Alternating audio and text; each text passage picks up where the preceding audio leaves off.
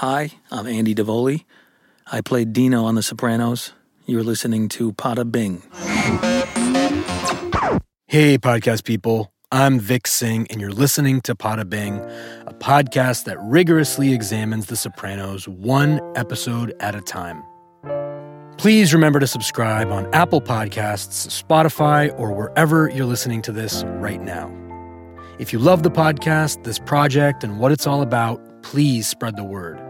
Share this episode or your favorite one with one new person. That's all it takes. You can follow us on Instagram, Twitter, Facebook, and YouTube at Podabing. And if you're up for it, you can support the show by visiting glow.fm slash Podabing. It'll take 60 seconds. To play in the next trivia show for a chance to win swag, guest on the pod, or just secure permanent bragging rights, DM at Podabing on Instagram. Finally, as always, thank you for listening and being part of this journey. Coming up is my conversation with Andy Davoli. He played Dino on the show, who remember Christopher Feld for good after a botched card game heist. Andy joined me in studio to talk about his experience on the show, the journey to actually get on the show, basketball, piano, writing, and much more. That's all I got. Here's me talking to Andy.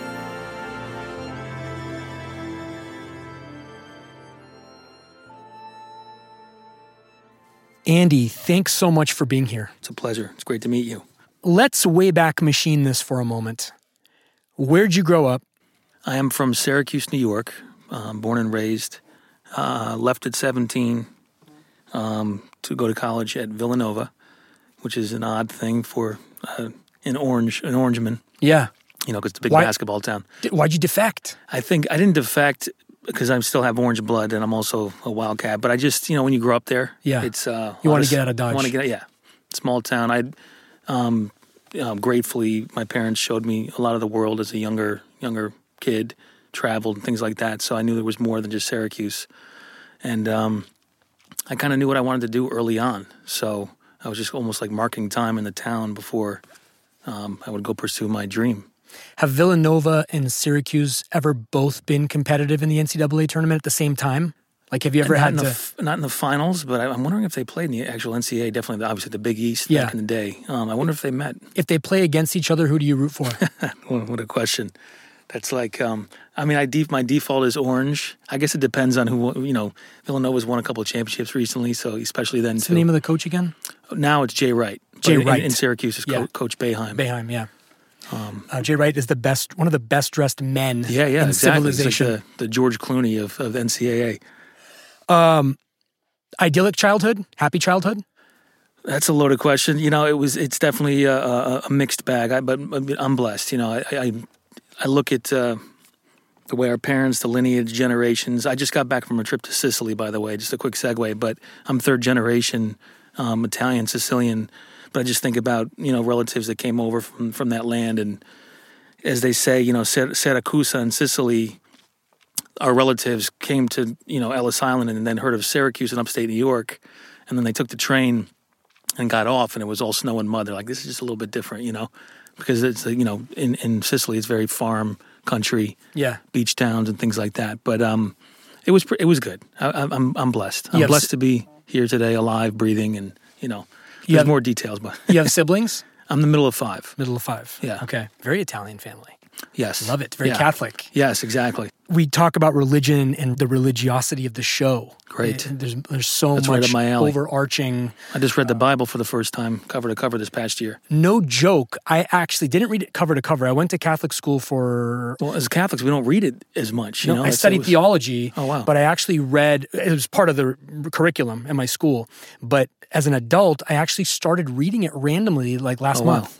Just That's great. Like started at page one. It, it, it impacted me so differently than when you're a kid, and it's, it's Sure, and it's know, forced on you. and the Thrust on rituals are, are important for the unconscious. But you know, when you go through some experiences, the roller coaster of life, you know, things.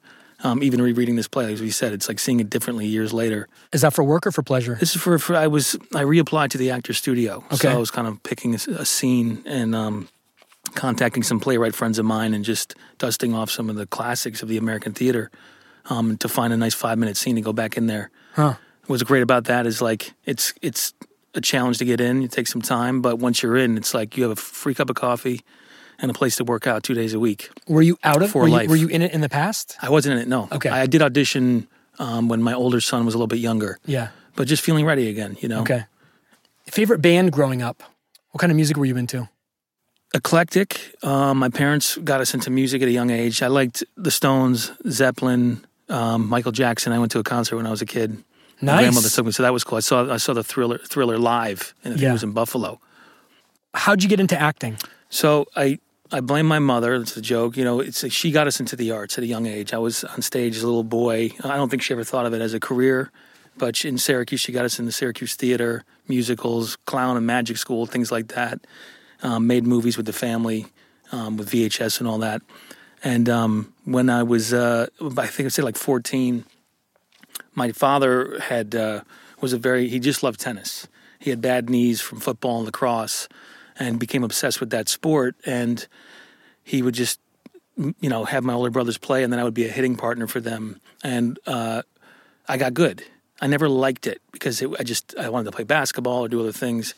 But when I was 14, I was uh, um, training in Florida. We had like a timeshare. There was a vacation, and I was playing. And they had a celebrity tennis tournament, and somebody dropped out. Where somebody was, it was for charity. Somebody would donate, and then would have another celebrity. And so this guy dropped out, and they they asked me to play because they were like, okay, he could he could fill in there. And we played this this one s- actor from I think it was Knots Landing, and like I was playing five hours a day. So we, when we played the doubles, it was like six one six zero, and he was kind of like, who is this young kid that like?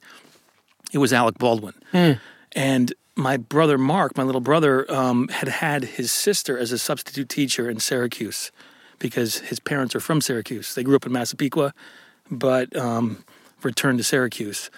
And my brother put it together. He's like, "That's wait, that's the brother of you know," because he he came home one day from middle school. and He's like, "My teacher's you know brother was in Beetlejuice," and uh, I, I can't think if he did a Hunt for Red October yet, but so Alec was like, "Oh my God, you're from Syracuse. We should all do a picnic sometime." And I think that was the first time I saw that you could do it for a living, genuinely. Like you know, as a young boy, I was like, "Wow!" It's like, and that's where it clicked. Um, I had switched schools a couple times, kept a lot of feelings inside, being a middle child. So acting really, genuinely became a way for me to use other people's words and express feelings And be heard. and be heard. And so when I got to Villanova, you couldn't major in theater, but I quit the, the tennis. Tennis helped me get in, and then I quit freshman year, which I'm sure drove my father nuts because both my older brothers had full scholarships, and they were going to give me one, but I didn't have it tennis? yet. In tennis, yeah, Wow, so the tennis family. yeah. Like he, he just like I said, like it was like you either worked full time or you played a sport full time. Do you follow it now? Not as much. Are you a tennis but, head? But it's not as much. But I, I'm, I'm familiar. You know, I used to go to the U.S. Open every s- September. It's around my birthday time, so I have fond memories of that. It was a tradition of ours. My girlfriend, now w- wife, we, for I think five consecutive years, we went to the US Open uh, Labor Wow. Day weekend. Right. Uh, uh, we were both students, but it was like a thing that I really wanted to do, felt passionately Oh, about. cool. Got to see Agassi play Baghdatis. Amazing. Wow. And I got to see Federer play for the first time after he had won his first Wimbledon. He was playing against James Blake. And we Wow. Mm, went to root for James Blake because he was the the American. American, right. And But I watched seeing- this guy Yeah. decimate James Incredible. Blake. And I'm like, who, who, who, Who- is this guy? guy? And then three years after that, every year I would make sure we went on the night that he was playing so we could get a chance to see him. Sure. He's got 20, right? 20. 20. Grand. Yeah. I'm actually trying to make a podcast about it called uh, Oh, that's cool. called 20 and it's a deep dive on every single one of his Oh, wow. grand slams from round 1 all the way to the final. Who he played, That's great. uh, get into the analytics of it, get into like Specificity. I like this. specificity, you yeah. so you don't follow it as much anymore is it because you played it and it, you know, You distance I yourself it was from part it? of it. I did. I did have a burnout. Like I just, uh, I just, I just didn't. For some, I don't know what it was. I enjoy playing when it's like leisure, Yeah. or for fun. But you it's still like, play? I I do a little bit. I got, I got a new racket, and a couple, you know, you know, a pair of sneak Babolat sneakers. I didn't even know they made sneakers. That's how I was kind of like out of it for I a got a. Babolat racket. oh, nice. Yeah. they're nice. Yeah. I mean, it's like It's Nadal. they're so light and everything. Yeah. It's like incredible. What was your fastest serve when you were in your prime? My uh, that's a good question. I don't know if I ever if it was ever measured. Um, You never measured it? It was you know I had a good had a good good first serve, a really good second serve. It was very fast, low to the ground, side to side. You know, my father um, had a really good return too because he took the Agassi School of Thought, like Two-handed backhand or one-handed? two-handed backhand, and Okay. then you know, and then he would have me inside the service line for the return, and then I would do the split step and catch the serve on the rise. You know, Yeah. so and that was helpful because it just eliminated. Because if you're way back, you have to wait for it. Did you read Andre Agassi's No, Open? I, I would like to though. I don't want to hype it up and then ruin it for you, but it is one of the greatest books I've ever read in my Oh, life. Um, I have a giant bookshelf in my house, and there's one book that is face out, and it's that one. Wow, and That's- is that the title? It's called No. Open. Open. Got It's it. called Open. I highly recommend it, especially someone like you who played it and Yes. was competitive. and I loved him. I had all the flashy Nike Yeah, clothes because you you. know, will devour it. I would like to read that. Yeah. because I know the whole Bollettieri thing, and then I'm sure the pressure and everything. the you know. pressure. He hated his dad. I remember this one scene where he describes his dad. Um, he would pluck his nose hairs Mm. with his hand. He would stick his fingers up in his nose and he would rip out hairs while watching Agassi practice. Got and it. a reason it resonated with me, it's kind of gross, but the reason it resonated is that I do that Interesting. subconsciously. like a nervous if- if- thing It's that, like, a, it's like a thing, and a beautiful little vignette that he has in there. His dad wasn't wealthy; they weren't wealthy, but his dad wanted him to be competitive. right. They couldn't afford the country clubs. They couldn't do all this fancy shit.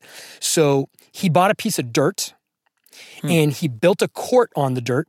Wow. And then he put a chain link fence around it so that no one could get on the court.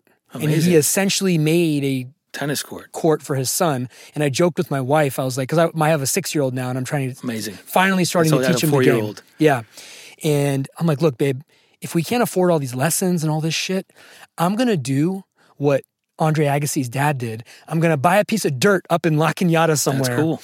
I'm never going to actually do That's this, but that's. I mean, that's like I don't want to say it's just the old school way, but that's like you know you find a way. you It's find a like, you find a way. Exactly. Highly recommend it, and I would love to hear what you I'm think gonna, I'm gonna check that out. So, how did The Sopranos happen for you? Well, uh, you know, uh, that's a great question. Um, I after college, my dad passed away a couple years. Before, excuse me, a couple weeks before I graduated from Villanova. I knew I was about to go to New York City to pursue my dream and all that. Did you have an agent?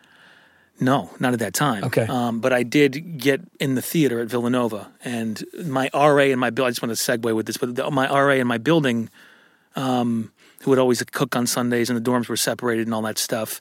And uh, you know, I my girlfriend, who I lost my virginity to, knew I wanted to be an actor. I started taking a class, and in the theater building was this man, the the RA, and he said, "Andy, what are you doing in the theater building?" He's like, "I'm taking an acting class," and uh, he's like, "You want to be an actor?" I said, "Yes." And so he was casting West Side Story, and then he cast me as Bernardo.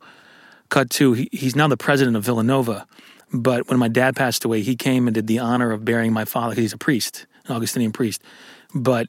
He got me back into the theater that I was doing as a kid, and it's kind of like stream, streamlined me into New York City and I moved right there. My brother was Alec Baldwin's personal assistant. I stayed with him, and um, this is why this is coming up. Alec was doing a film called The Juror that James was in, James Gandolfini, and uh, I was like, you know, green, so green, and just knew that I had this dream. I was on the set of The Juror. I actually met James there, um, and I got to play basketball with him, and I was just kind of watching him work, you know, which was amazing. You know, um, you could see his uh, his commitment and talent right there. Um, Was then- he a presence then? Oh yeah, absolutely. I remember somebody falling asleep on Pre the set. Tony Soprano. Oh yeah, this is this is a couple years before, um, and this is my first experience with him. I had I didn't know I can't remember if I had seen True Romance or if that had come out or it was around that time, but somebody fell asleep on the set. It was a long you know it's long days, obviously you know of the juror. It was a big banquet scene, and I just remember how, how professionally he handled that. You know, because I'm I'm just like kind of like wide eyed watching this. I'm like I'm I'm playing an you know I'm an extra. My brother's Alec's assistant, and um, that just keyed in my mind. And then I just remember that we ended up playing basketball in, in like you know in one of the warehouses. Um, but uh, there was a lounge singer, a girl that played a lounge singer, and she recommended an acting teacher in Little Italy. And at that time, I was like New York or L.A. officially, and then I officially moved to New York and started training. You know, uh, the the lineage of you know Meisner, Adler, and all Sure. that stuff. And when he gave me the green light, that teacher that I could go get an um, an agent, I got you know I started pursuing that, got an agent, and then I read for the show three years in a row. So the first year I read for the I think it's the F- Filone, Brendan, uh, Filone. Filone. I Yeah. read for that part first, and you know, I'm an Italian American but You're too handsome for that role. Well, yeah, I, wasn't even thinking about that. I just I didn't understand it as much. I'd Yeah. grown up seeing a lot of things, but I didn't. You know, my dad was a it was you know was a very very. He just he, you know he he he was like the the the rebel without a cause as a kid, as I heard. You know, thrown out every high school and this and that. So I had there was enough of that kind of like fire for as a performer, but I didn't understand the world well enough. I think also. Okay. So it might have been that. I don't, you know, it's out of our control, obviously. Of course. The casting, but I just remember.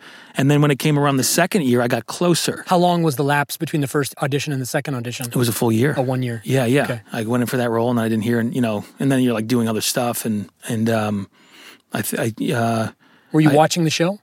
um, I had seen the pilot, I think. Okay. Yeah, and uh, and so Had you earmarked it like in your you're young and ambitious, like I want to fucking be on that show? Like was it like that or was it like I, yeah, I still was I still was confused in regards to like television and film and theater and all that kind of stuff. Like I remember watching more, sh- you know, like Miami Vice as a kid, but I didn't get it yet. I didn't understand. Gotcha. You know, I was 22. You Yeah. know, I was 22 years, 23 Green years as- old. green as hell. So green. I was just like, what is going on? I mean, you know, still healing. My I'm still mourning my father. I'm just like, I'm, but I, I knew I, what I wanted to be this dream. So I'm just taking that into rooms. So the emotions were there and things like that.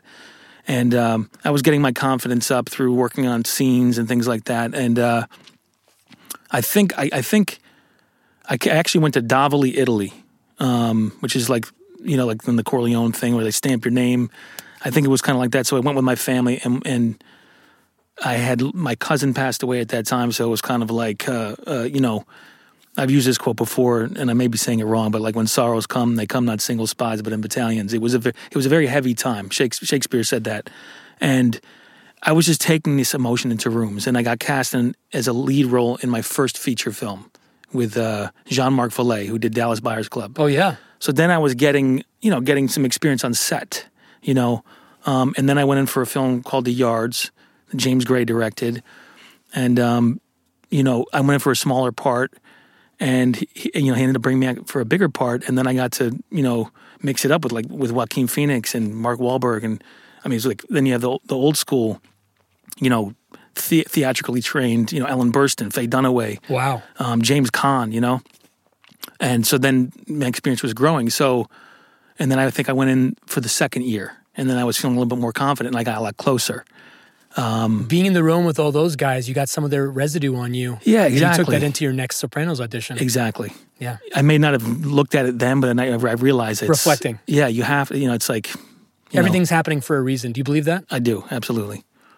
Um, I think we can make mistakes that can slow it down or get us off track for sure. You know, um, but we kind of get in, you know get into the theology. But when when I kind of yield to a higher power, it keeps it keeps me as much as possible. It keeps me on track. What was your second audition for? So I went in for the there was I think it was Matt Bevilacqua and Bevilacqua and uh, Sean Bevilacqua. Gismonte. Sean Gismonte. I think it was Sean. So I have a, a, a Chris guy that, Tardio. Chris Tardio. I was in class with. In fact, I um, told him about my class, the class I told you about in Little Italy. Um, so, and Chris is like from Staten Island and really grew up in that world. Yeah. He knew it very well. In fact, I learned a lot about it from him. That world, you know, the the specific New York City version, not like the, you know, the mountainous hills of Sicily Syracuse, version, Or- or Syracuse. Yeah. Yeah, yeah. Um, and but that was helpful because I was kind of surrounded by guys that were from the city, and uh, you know I grew up watching these movies and things like that. But it was just the rhythm of everything. I can get cast as that because I am Italian, Yeah. and so you know you're working on versatility. But um, I really want to understand the character and understand what what the writer and the creators are trying to say with their work, and then get myself out of the way. I mean, bring myself to it, but you know, channel the writing and and um, so so that was uh, uh Did not getting that one bother it's- you? It it did just because you want to work. Yeah. You know, um, and then getting when you get closer, it feels like wait a minute, and I but I, I could feel it like you know from the previous year where I was just like I was like I felt like I didn't know what I was doing to going in now and had some and um, I remember Georgianne Walken was being was was incredibly sweet. Um, and I just felt like it's just like we're talking, like I just felt more human, like there was a connection. Sure. And I think it was just I think they thought about it. It was really like they were just mix and matching. And then maybe at that time they were like, all right, let's put a pin in this guy, like possibly, you know, find him in this world sometime. Um, so it was hurtful, but then what happened was I ended up getting uh, a lead role in a, in a studio feature film um, called Knockaround Guys.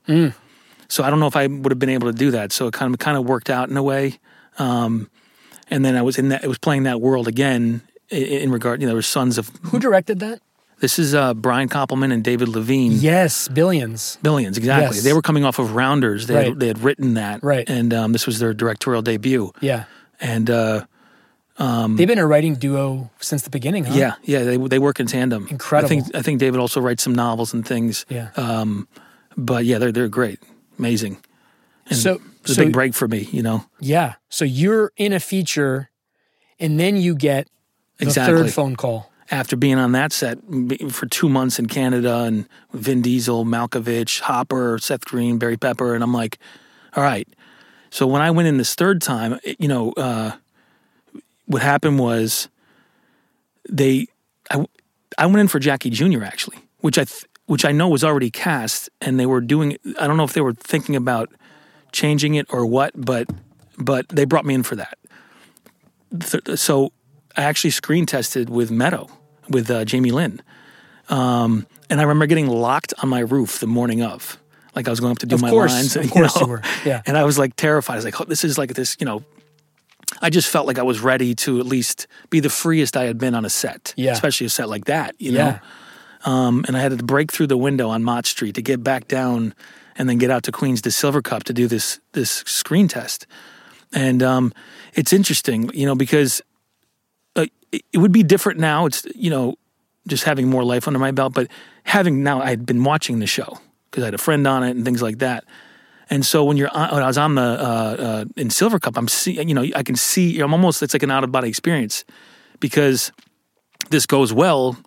You know, you're on the show, and then you're like, I'm like, wow, this is like, there's visibility, there's all kinds of stuff that was going through my, you know, and I'm just like, all right, focus on the work, focus on the world. Who are you? You don't know that much because they're only giving you a few scenes, you know, because understandably. And so I just knew he was a hot headed son of a gangster. So I kind of came in like Johnny Boy, you know, like, like I, I was just like, all right, I got this experience now. I'm just going to be like, fuck it, this whole thing. And, um, and I was, you know, uh, also nervous, of course, but just using that in the scene. And then, and when I read with Jamie Lynn, um, who I had met a few times, um, it was great. Now, he, then I got the feedback. So I finished that. Cut to my agent calls me. She goes, "I have good news and bad news."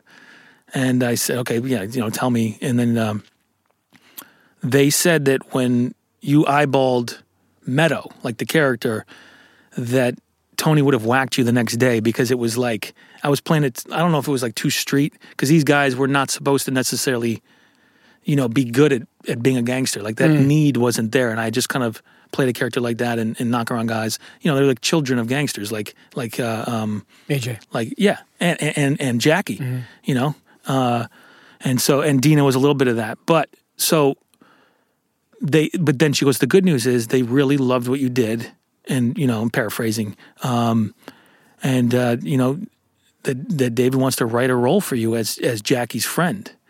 So I was like, okay, wow, that's incredible. You know, it gives me the shivers right now. It's like you know, it's it's just one of those moments when you get a job. It's like it's it's always a, it feels like a, it is a miracle. You got noticed. I got noticed. Yeah, and especially after three years, you know, Yeah. so they, they- you know, maybe they're seeing this young actor growing, and Was David in the room for all your auditions? um, all of them. He was definitely in there for some of them. That one, um, one. yeah. I'd also had a dinner with him one time with with my previous, you know, my agent at UTA retired, uh, but I did have a um, a dinner with him one time. I think it was after the yards. It might have been like Charlize there or something because I think she was with UTA at that time, and that was really cool too. Af- after after the fact. The robbery scene, um, your character is best known probably for what happens to him in the immediate aftermath of the robbery scene. Yes. A very picturesque, uh, even though this is kind of a morbid thing to say, it's a death scene, Yes. but it is so cinematic. It is so filmic. I was just reading that it was apparently the biggest gun battle on the show. Correct. I didn't know that until, you know, 20 minutes ago. Thoughts, impressions, memories from that sequence, that scene, that moment with you and Michael and, and in the street. There was actually, cause e- even though you have the part in this and that, I'm still like, uh, I've seen Michael and all these other things and this and that. There's some, you know, a lot of the, you know, a lot of this, I'd seen uh, uh, Joey Pants and so many things. Um, but I just felt I had never felt so I felt so free as an actor. But I remember there's just one thing that's coming to me when he was when we were doing that scene where he's holding up the gun and it's about to go down. I remember calling him Michael in the scene. You know, just like he's like it's Christopher, it's Christopher. I said, oh shit, I didn't even realize I said that. You know, because it's like almost an out of body experience. But Because you're also nervous. You're about to nervous. die. Yeah, the character's about to die. All that you know, panting and all that stuff. We fucking sprinted down the street. Yeah. Uh, another thing that's coming to me, Federico is convinced that Dino shot him. And I'm like, you know what? I never fired a blank. I remember that. So unless that's the way they wanted it to look, I think it was somebody else. Ah, You know, interesting. because I ended up like, um, you know, I don't know, executive producing a short that Federico directed, which was really cool. And um, he's like, "You, you shot me. You shot me." I was like, "I didn't shoot you. I don't think, you know, I don't think Dino. It wasn't Dino. Dino just was like, all right, I'm there. I'm out." And then, of course, the wrong people got killed. And Dino was the one that took the risk, though. Jackie made him make the phone calls. Jackie made him do all the setup work. Yes. Uh, Dino had the balls to like execute, that's right. um, and but he ended up being the It's a good point though because I, I also didn't know like you know obviously in the in the in the season when when when Jackie like pees himself and all that stuff if I had known that the character was more like that I would have come in differently too Yeah. you know what I mean I wouldn't have played it so But you didn't have that foresight. They gave you what they gave you. right Yeah. exactly exactly and I'm just going like all right this is like the free guy that doesn't give a sh- you know he wants he wants to show who he is which also as an actor you want to show that you've got this like you know um, range and this volatility you know Were you pissed that it was so short? You know, when I read that episode, I was excited at first because I'm like, holy shit, they're giving me a lot to do here. This is great. I'm going to, you know, I'm going to get to like mix it up. And then I'm going, I'm going, I'm like, oh no, we're at this card game. I'm still alive. I'm running down the street. And then I get there, I'm like, oh fuck. You know, pardon, pardon my Yeah, French. of but, course. No, this is a you know, podcast. Yeah, I, I I don't think it was so much pissed. I was just like, well, that's what happens on this show. You know, Yeah. you get whacked. And but Did you get the the phone call that everybody says they get? Did you get a phone call? I didn't from- get a phone call. Okay. No, I just remember getting the script and um and just reading through it and being excited. This is interesting. I know it's you know, so I was up for something at that time with the Russo brothers. You know, they just did the Avengers and everything and I had met them, you know, with some of those dinners I was telling you about and and and uh somebody thought that we should meet and these young filmmakers, brilliant filmmakers and and I was up for this movie called Welcome to Collinwood like Cl- George Clooney and Soderbergh producing, and it went away because they were thinking about Billy Crudup for a role, and they thought maybe we, we, not that we're the same, but just there was a similar similarity. And then when we were filming that episode on The Sopranos, I remember we were filming in the Basil Cafe, and that was the name of my character in Welcome to Collinwood. And I was like, that is so odd. Like that that's like we're filming in the Basil Cafe because it's a unique unique name. And lo and behold, they ended up going with Sam Rockwell in a different role. And then I got that that part soon thereafter. Interesting. And so that was that was yeah, it was a really magical experience. Um, connective tissue. absolutely. And little de- signs of des- you know yeah. yeah. Um, I got another good, good, good little story that's coming Yeah. to my mind is you know so when, when I'm running up to uh, uh, before. I, I don't know Christopher's there obviously but the car zips by. There was a big tumbling mat on the ground um, and I'm going to fall back on that for the I guess for the wide shot or the Yes. long shot. And then when it gets closer you don't even see me. I mean you don't see me fall. You see me just fall out of frame. Right. so, uh, you know, elaborate camera setup, and he, it was a it was a steady cam, and and um, I can't remember the gentleman's name, but whoever's operating the camera, that heavy piece of machinery, was doing an amazing job. And I'm running, he's following, and he clipped his foot. he clipped his foot on the mat, with no fault of his own. It's just you know, there's a lot of bells and whistles happening, and the whole thing went boom and just exploded on the on the on the tar, and that camera was done. Oh no. And we were all just like, "Holy shit! This is like, you know, devastating." You know, Yeah. I'm sure. Obviously, obviously, it's insurance. Shit is and a thing, expensive, but it's but expensive. still, yeah. And it, you know, nobody could feel. I mean, nobody was like harping on him. It just was, you know. But that's just a little piece of trivia. You know, Interesting. Um, yeah, the the the shot that I can't I can't again. It's in it's uh, seared in my mind, not because I've seen the show nineteen thousand times, but um, it's one of the most elegant death scenes. You know, and you Yeah. and, and the tension of like the breathing, and then there's like a little moment. They they have a beat where you think maybe Christopher's gonna let this son of a bitch live. right? You right? Because I'm there was But the pleading. because he's a he's a, he's a Yeah, kid. yes, exactly. Because Jackie's getting so many passes, right? Right. This is right. just Jackie's guy, this is it, and then no, and then the way Yeah. the, the the pullback, the wide shot is what makes it so. Oh, that's amazing. It's Yeah, yeah. enveloping. Yeah, absolutely. Yeah. Um, what's your best James Gandolfini story or moment? I, for me, my best one is that I actually because you don't see Dino with Tony, but we did film something together, okay. and it didn't. They didn't put it in, and as I heard, it's like it was in the pork store, and um, you know he was in character, and and and uh, not uh, uh, Tony Sirico was also there, and I was apparently I was wearing a costume that he had worn before. So he was kind of like, "Who's this young guy that's wearing the thing?" Like maybe he's thinking because everybody on the show is thinking about how long is my character going to last, and here's this young brash guy that's like whatever. And it was it was a Christmas scene because I'm hanging um, Christmas lights with Jackie, and then the guys are over there, and they're like, you know, and Tony's, I mean James as Tony is just like "I'm not supposed to like you, am I? And he, he takes a light, a Christmas light bulb, a small one. He throws it at me, hits my back. I'm like, what is he doing? You know? But I'm like, oh, okay. He's just like He's working himself into yeah, yeah. And, and he's also like he's breaking my chops, but at the same time he's like winking in a way, you know.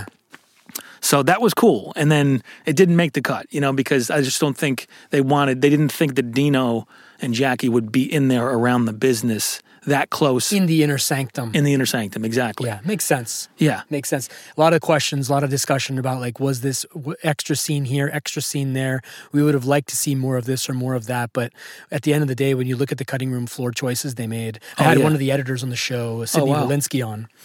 And um, I asked him about the final episode and like all the different variations. He's probably one of a Even the- handful of people wow. that that saw what could be have been on screen um, and his answer was also very like terse but you know what you see is the best of what there was Wow. for the story Wow. because Yeah, 'cause they- I mean, it wasn't. They didn't extend it. They kept it like what Yeah. it needed to be, it was very crisp and left us wanting more. Obviously, you Yeah. know. Uh, just like a good bottle of wine That's right. just like a you know it's uh, just like one of those songs that you uh, wish would never end Right. ah, man Yeah, we- the ritual, the Sunday ritual, Yeah. the whole thing was like what's your best michael imperioli story besides being shot by him and calling him Michael in Yeah. the scene. Um, man, I, I was, you know, he, he kind of kept to himself with me. Okay. Uh, I, you know, and, and part of that is shyness on my part. Sure. You know, um, I, I got to work with the, you know, the, the, the, I got to, I got to work with Al Pacino once, and I just remember.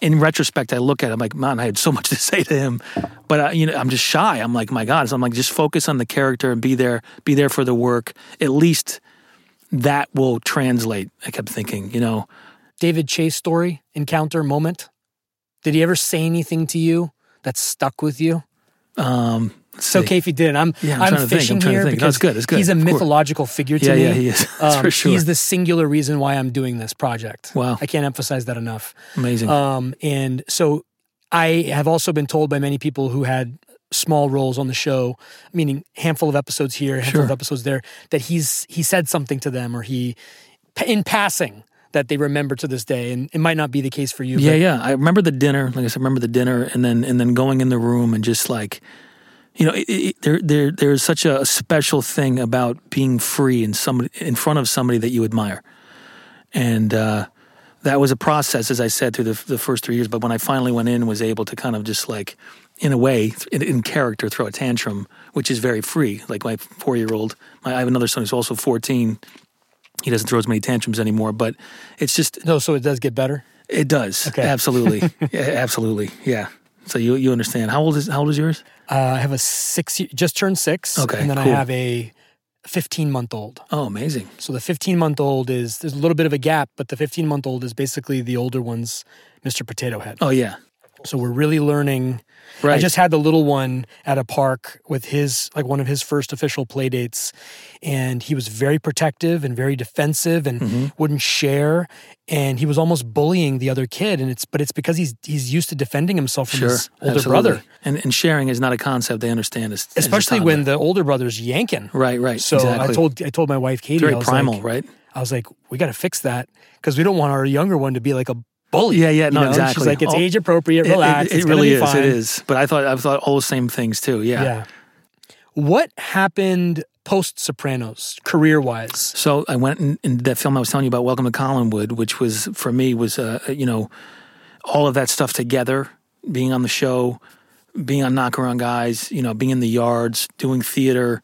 I just it kind of came into that performance and um and working with other great talents like Sam and uh Huge talent, massive huge talent. talent, you Yeah. know, including obviously the Russo brothers. Mm-hmm. Like this, uh, you know, they were. It was a re, it's a remake of an Italian film called I soliti ignoti, called Big Deal on Madonna Street, which I had never seen until that point. Genius film, and so I got to just be really creative with that character. Like it was, it was so zany, and there were so many odd choices that they were encouraging and allowing, and that was very freeing too. To be on a, you know, a big budget Warner Brothers film and kind of bringing some of that theatri- theatricality into it. So I did that, and then uh, I think I, you know, I was there for 9/11. Um, that I witnessed that. You were in New York City. Uh, yeah, I saw the building fall with my own eyes. Where were you? I was on I was on 10th and University. I was What were you doing down there? I was rehearsing a play. Um, we were opening that day. Excuse me, that evening. And so I, my friend lived near the theater on 8th Street. So I crashed at his place to work on something in the second act. We're doing Hurlyburly. And there was something in the second act that was just, I didn't feel comfortable with. So, you know, were about to go up the next night. And I woke up to my brother's calls. He was in Brooklyn Law School at the time and, and, uh, or about to go to Brooklyn Law School. And he, he, you know, he told me the planes had hit. We went up to my friend's roof and then I saw the building fall, you know, and then everybody first just, the first, uh, yeah, that's right. What And did you do immediately after dove, seeing that? Dove. I literally dove because pe- people were screaming, you know, s- s- screaming. It's like watching Independence Day, you know, it, it- without the filter. And um, You were on a rooftop, I was on a roof. so yeah. you ran down. It was a walk-up building. It was it. Yeah, we went back in the stairwell after that moment of Okay. like, what the fuck is what was going on here? Yeah. yeah, Then we went back down and then put on the TV and So you, You know, watched it on the the, second the second part. You didn't yeah. run uptown We did soon thereafter. We started well, not uptown. We actually went down at one Towards point. it. Yeah, because we were like, you know, you know, You, it- you don't know what the we don't know what's going on. Yeah, Yeah. it's just like you're just like you know, fight, flight, or freeze. Like we're just like, what what can we do? Like and uh and um, we ended Did you up. hear the second tower go down? Could you hear it? I, I you know that's Do you a know what I'm question. asking? Yeah, I do because I'm now thinking like you know it's like Because the city, my you hear the ambiance, Right. you hear the cars, you hear the the air, the Yes. hustle and bustle. But was that like a sonic boom that you can re- recollect? That's I think maybe in my unconscious. You know, I was talking to somebody earlier today about EMDR. I don't know if you ever heard of that Uh-huh. therapy. And you know, I thought it might be interesting to do something around that. You know, because I've been out here ever since, and I get emotional on the show here. But you know, no, because it's just like you know, I, I've been I. I stayed a little bit longer in New York City and then moved out to LA. I found a really another set of acting teachers out here that I wanted to study with, um, and then had my first son in 2005 there was a film called I know we're bouncing around, but it was a film called Warm Springs that I got cast. It was an HBO film, so it was my second time working for them, which was amazing. About FDR, Kenneth Branagh, Cynthia Nixon, um, about the polio epidemic at that time. Amazing roster of names. Oh, it was incredible. That you have been I a mean, part of, Yeah, yeah. absolutely. I mean, it's, It's like actor's dream. I It, really imagine. is. I Yeah. mean, I just you know, even looking back, I'm like, wow. And that inspired me to do some Shakespeare after that because before then I was like, I'm not going to, you know, but Kenneth Branagh's in your life. Kenneth Branagh, you know, You're you gonna know, up your Shakespeare game. Exactly. At least take an intensive or something, or just you know. And so, uh, my character, there was a polio epidemic at that time, apparently, and FDR was this spoiled, you know, kind of rich, as the script was. Anyways, I did some research on it, but you know, there was a lot of infidelities with his wife, and he got struck with this polio. And it humbled him. And he went down to these warm springs, hence the name of the film, in Georgia to work on spinal rehabilitation. And because of this epidemic in America, people had heard about this this famous politician that was doing this. So this flood of people went down there. And I played a steel worker that worked like in the Woolworth building named Jake and went down there and um, got you know got to got to work with them and work on that material. Um, and then that's when I found out I was going to be a dad uh, in in Atlanta. And um, so Jaden, my older son's mom, came down and we, you know, did the pregnancy test and we went and saw Ray that night, uh, which was kind of cool to be in Georgia and go see that. And then I came back to LA and became a dad and, uh, um, you know, started doing guest stars and things like that. Um, I got cast in a series of short films that was really cool too, based on, I did Shakespeare in the Park. Um, that was based on, uh, kind of a Fellini style thing, where where it's you know a, a clown mar- married to a mannequin, very avant garde, magical surrealism. But as an actor, I might not have been able to do that had I not taken the Shakespeare sonnet class, because it's a lot of like you do mask work in there, which is also very freeing. Like you learn a sonnet in your own words, and then they put the the tumbling mats down, and you put a mask on, and you study animals, and it's just it's just ways to kind of like other ways, other tools to get into a character, and then you take the mask off, and you and you bring that same freedom. And so my, this gentleman had written this short, who's now the godfather of my kids and my best friend, the one that I went to Sicily with because Yeah, he's from everything Sicily. happens for a reason. Everything happens for a reason. He's born on the same day as my oldest son. And um, I played this character, Lucky Clown. To circle back to the clown college that I went to, it was kind of cool to kind of bring that, you know, that inner child stuff into a role that was uh, um, very complex because he was expressing a, a, a divorce that he went through, and so the man's a clown and the woman's a mannequin, and we're having this love affair, and and, and, and intermittently talking into a mirror painted in clown and, and waxing sonnet like. So that was really cool. Um, and then, uh, yeah, and then a bunch of se- you know series television. How soon after 9/11 did you move out to California? I did a play after that. I did Indian Wants the Bronx. Uh, kind of kind of deal with a little bit of the xenophobia and jingoism of like who did this, why did it happen. So Yeah. I don't know if you know that play, but it's it's it's two troubled youths that are very abusive and racist to an, a lost Indian man. Yeah. and Pacino had done it with John Cazale back in '68. And I just knew that it's like, okay, this is a kind of a cool, not that I justify any of that behavior. I'm saying to express Sure. some of that stuff. Outlet. outlet yeah. And um, it went great. We did it at the irish arts center. And then in 2003 i decided to move. I went to syracuse. I packed up my bags everything that was going to fit my car. My mom gave me my dad's car that had been sitting up there for a dollar. And everything that fit in that car was going to go to la i think i had gotten like a Road trip. road trip exactly. I took like i actually Have you done one with your son, by the way? Not yet I'm, I, I just did one good this idea. summer to Yosemite, wow and I'm a huge road trip guy. Amazing. Love music. It's just a very like a, almost like I picked it up in some movie, and it's like stuck with me ever since. But uh, I can't like. I can't wait to do it with my with my kids. i shot 27 hours of footage on that trip and i'm like it's still sitting in dv tapes on my shelf oh, that's cool. and it might be that could be a way to bookend it. You know, Yeah. do something.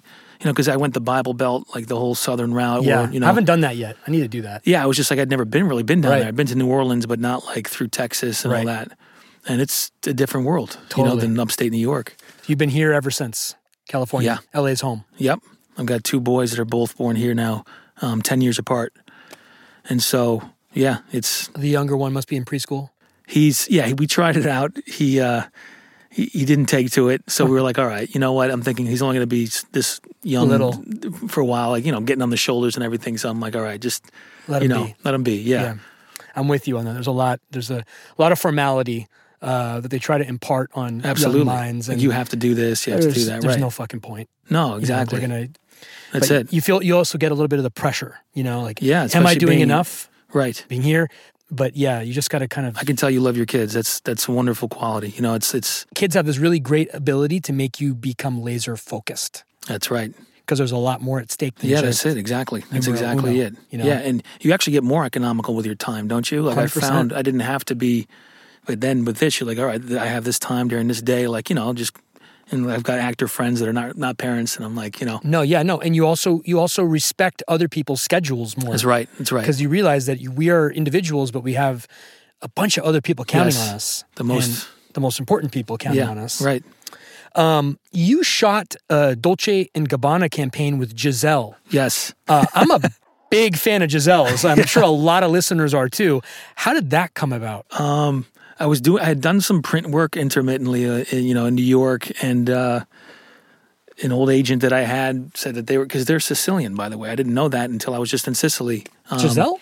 no no no excuse me Dolce Gabbana Okay, gotcha. Yeah, so may, maybe that was again like the the destiny or something, but but so she would, had already had the campaign, and then I had you know they could pitch actors. You know, I'd seen like Gary Oldman do a DKNY. I'm like, this is kind of cool. Like, why not? It's you know, it's all publicity and that kind of stuff. I think she had just gone on a date with Leo DiCaprio like the night before. This is before Tom Brady. So there was no opportunity for you. To, well, well, there. You know, you're on the set and you're doing this thing, and it's like you, you know, knew who she was. I Obviously. knew who she was. Yeah, yeah.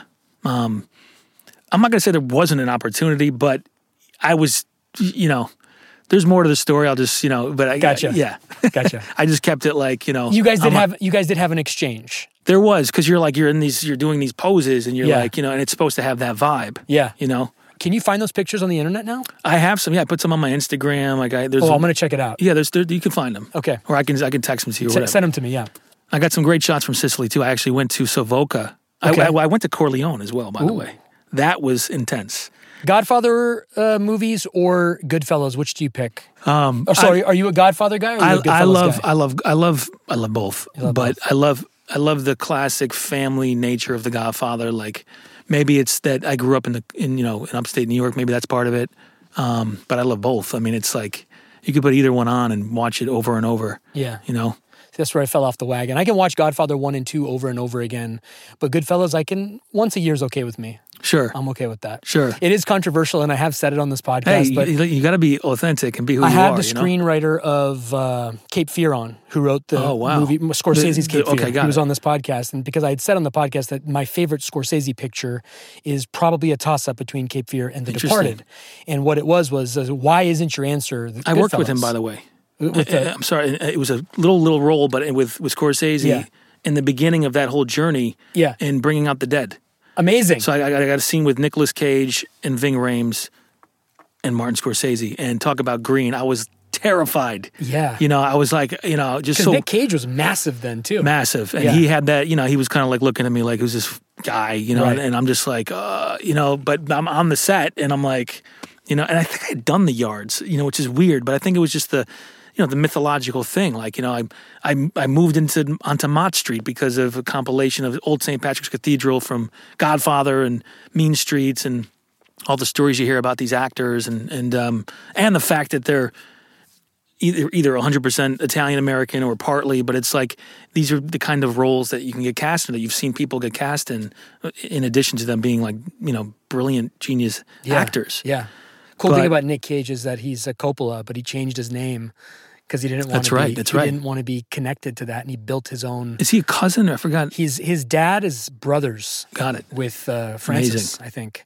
Um, but he didn't he didn't milk that name for whatever it's worth. Right. Um, Yeah, I, I had read that, and then you know I saw him. I think he went to I don't know if Beverly Hills High School, and he, I had saw, saw on YouTube where he was. the uh, New York Times recently, I think if you go, if you look it up, you'll find that the New York Times did a really great profile of him, Wow. a current like Nicolas Cage at his present Oh, that's state. cool. um, and it was really I, he should have a podcast. It was amazing. Sure. This- I just you make me flash on Moonstruck because I just became Facebook friends with Olympia Dukakis, and I'm Oh. wondering is that the real Olympia Dukakis?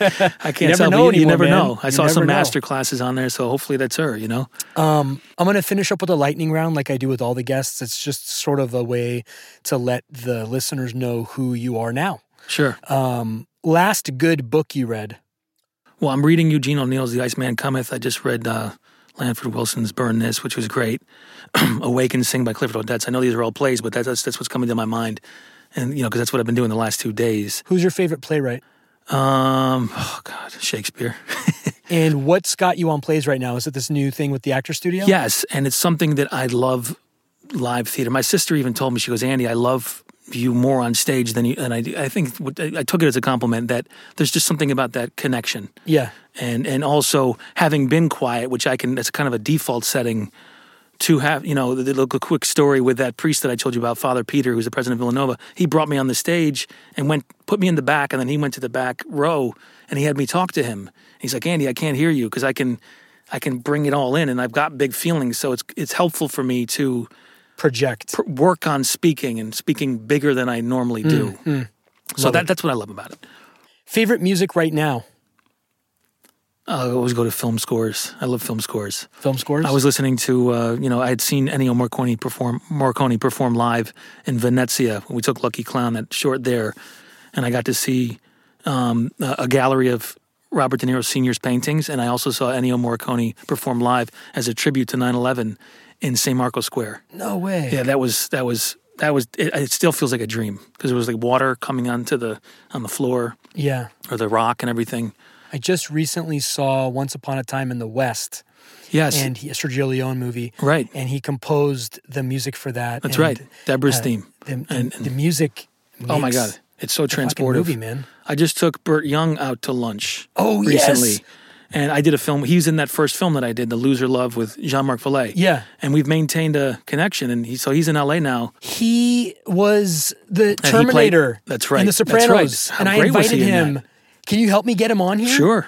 Oh Sure. my god, that would be a dream come true because uh, the Rocky movies are my favorite movies of Oh all my time. God, exactly. He's a legend. Fascinating. Oh, it's so funny Yeah, that, that- you mentioned Burt Young because I was just thinking about him because I just watched Rocky Four with cool. my son. So great, isn't My it? son is listening to the Rocky Four soundtrack. I can't that's tell you how proud I am when he when he was asked in class in kindergarten. They were like, "What's your favorite song?" and he was like, "Hearts on Fire." Yes. And the teacher was That's like, great. "What?" like everybody's saying like Shark Song or like you love it. know, and he's like, "Hearts on Fire." It's the Rocky movie, and nobody in the you. class has seen it, but I was proud That's amazing. because the whole the whole thing with Rocky and me and him is like when you fall down, Get back up. Get That's back right. up. That's right. Get back up. I used to train to those songs in tennis. Like, of course, I had the Tiger. yeah, You know, the training and then montage. The, the and, No Easy Way Out uh, in Yes, Rocky Four when he's exactly, driving in the the car and he's and he's like changing the gears. Yes. that thing pumps you up Yes, better than any song today. Dun, dun, dun. Yeah, Yeah, exactly. You know, So- there's no easy way out. There's no shortcut home. home. Oh Yeah. my God, it's so and to be That's able to amazing. to be able to watch it with your offspring Right. is surreal. How cool is that? Is so surreal. I, want to tell you a little piece of thing too. That in Sicily, there's a you know the the, the Godfather song La Brucia Terra. Yeah, I did not know that. What it means is that the, earth is on fire, and that's because all of the pavements. And I love that song now because I've been playing it because I, you know, I, mean, I always loved it. But I mean, and it means it's because the the the lava from Mount Etna. All the streets are made of lava in Sicily.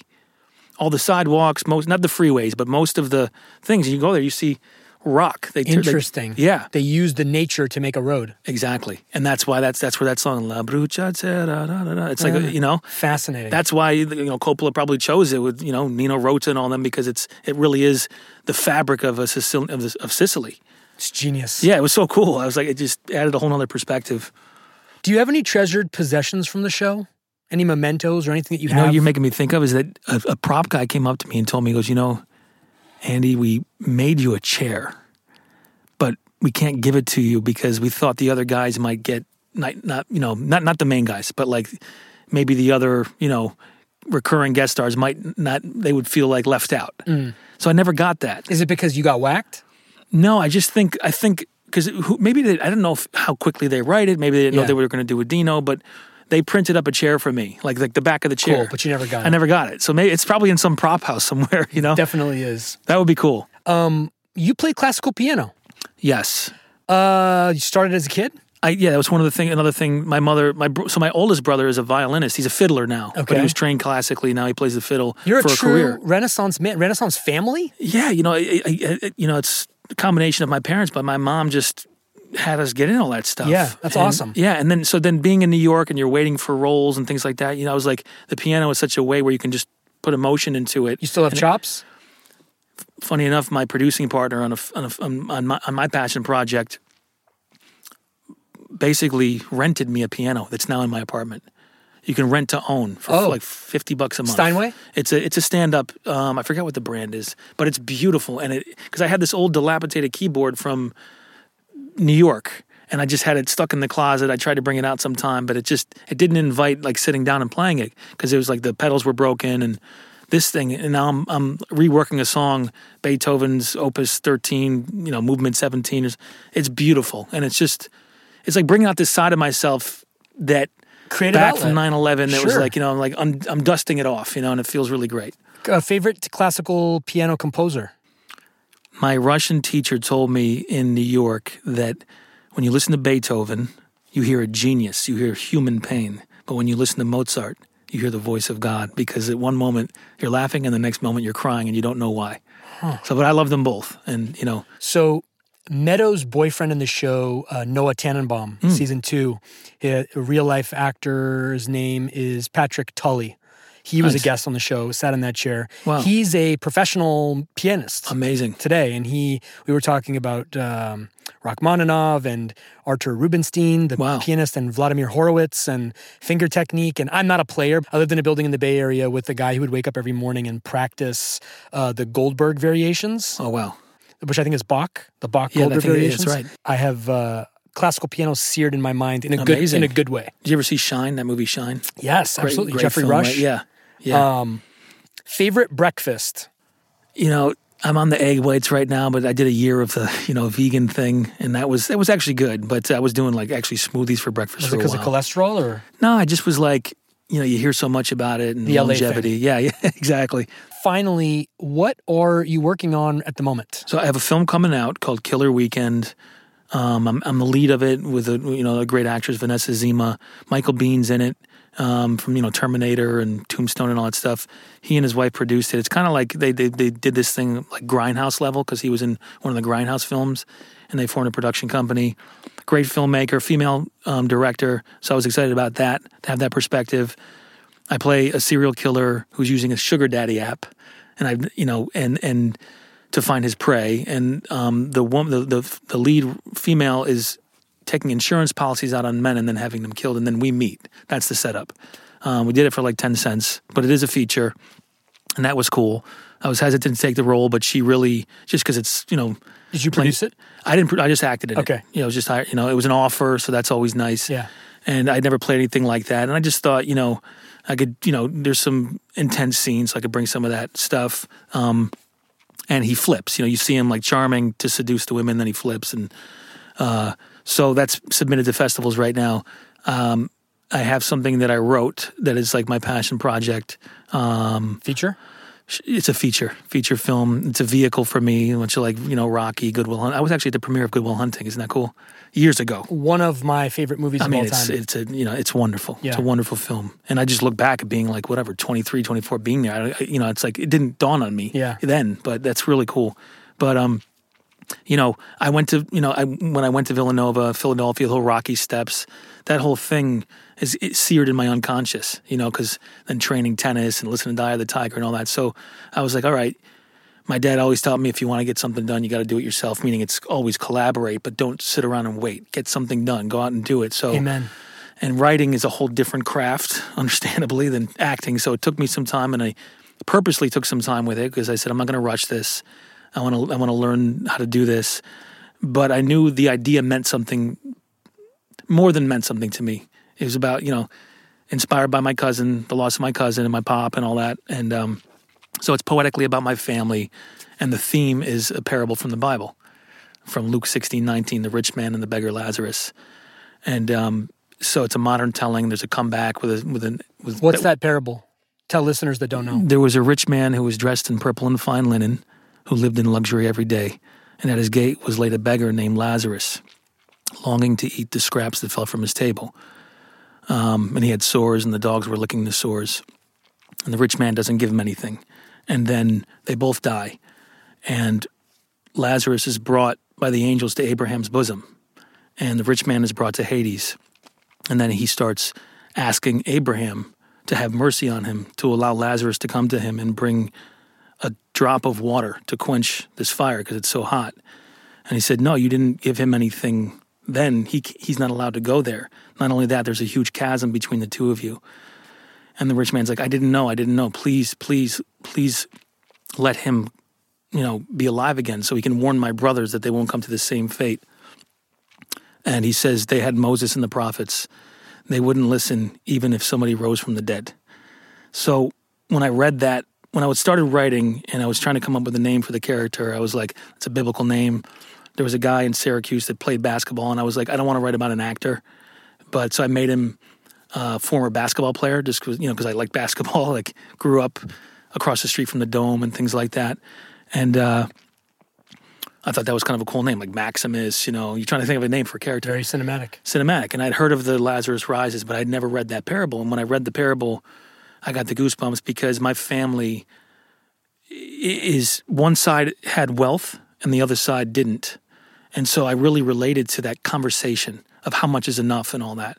And that sent me off on this whole journey of um, being literal in the beginning with the writing, you know, which was kind of flat and boring, but the emotions were in there. As an actor, I could bring the emotion to it but then over time really figuring out what i was trying to say about that and adding some structure and then of course and objectives and desires and and and then salvatore um, my dear friend that i told you about from sicily came in and helped me build up my character because as an actor often we don't know who we are i don't think a lot of people were trying to find it out People but- still are. Still are, Yeah. exactly. And that's a lifetime journey. But um, we did a polish on it about a year ago and kind of gone through a spiritual awakening about two years ago, taking some time off from dating, um, really working on myself. And, and uh, through that journey, I've been able to really bring make that character more human as well, which has been very exciting.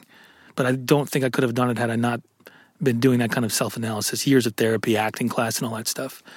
But that that that means a lot to me, and we're shopping it around, and um, we had been been working with you know Mr. Pacino's producing partner for many years, and um, he's aware of it, and and we're courting we're courting people, um, but we thought he'd be great for the rich man, you know, the, Sure. you know, in purple and fine linen. Yeah. Oh man. Do you, did you have him in mind while you were writing it, or did, Yeah, that, for many years. Too close to the bone. Many years, yeah, many years. It helped me. It's it's, it's a it's a hybrid. That character is a hybrid of my grandfather and my uncle, and also the archetype of King Arthur and all that kind of like Yeah. charisma. You know, I'll just tell you this: my grandfather created the first jarred sauce that was distributed in North America, called Enrico's. So that empire is such that it's a spaghetti sauce empire. So the rich man in the story, I just thought it'd be kind of cool because I've never seen that in a film. Before Prego, before, Prego. Ragu. Yeah. In own. glass jars, yeah, called Enrico's. Amazing. Yeah, called himself a flavorist. You know, I was going to be done, but you mentioned that you're a basketball guy. I'm a huge basketball guy. Awesome. One of the things we do on the podcast, well, one of the things that I do on the podcast is analogize the NBA to The Sopranos all the Oh, wow. time. Interesting. Sometimes I force it in, and uh, but just because I can't help but talk about. are you from LA? Uh, no, I'm from Northern California. Oh, cool. Bay Area. Who's your team? Well, college, it's Syracuse and Villanova. Okay. Basketball. It's such a good question. It kind of like I was kind of like a revolving thing because You root for the player more than you root for a team. the, the player exactly. Yeah. Because I you know grew up watching Jordan. So I, my brother went to DePaul. I almost went to Chicago. Who are your players? So I love Steph because you know changed the whole game because of the shooting Yeah. and is you know to be able to minimize the threat of you know it's a, it's a big man's league. You know what I mean? Everybody's like giant. So to be able to be able to sh- you know three's worth more than two. So I really admired that. You know these transformative players like. You know, so I, you know, I love Klay because he's just like spot up. I'm, a. I'm a Klay theist. I love Klay. There you go, big time player, man, in the He's playoffs. super cool too. yeah, I could see that. I could tell. Like, cool customer. it's just chill, right? Like, Zero fucks given. and it shows in his, in, because you're in game six or whatever, and it's like rattling off 13 threes or. You're like, So that's the way I, it, it keeps the show alive for me too. Is like just thinking about it in basketball terms. that's great. Um, that's great that you love it. Yeah, Andy, this has been a pleasure. Uh, it's pleasure's mine. Thank you It's so much for coming through. Uh, It's an honor.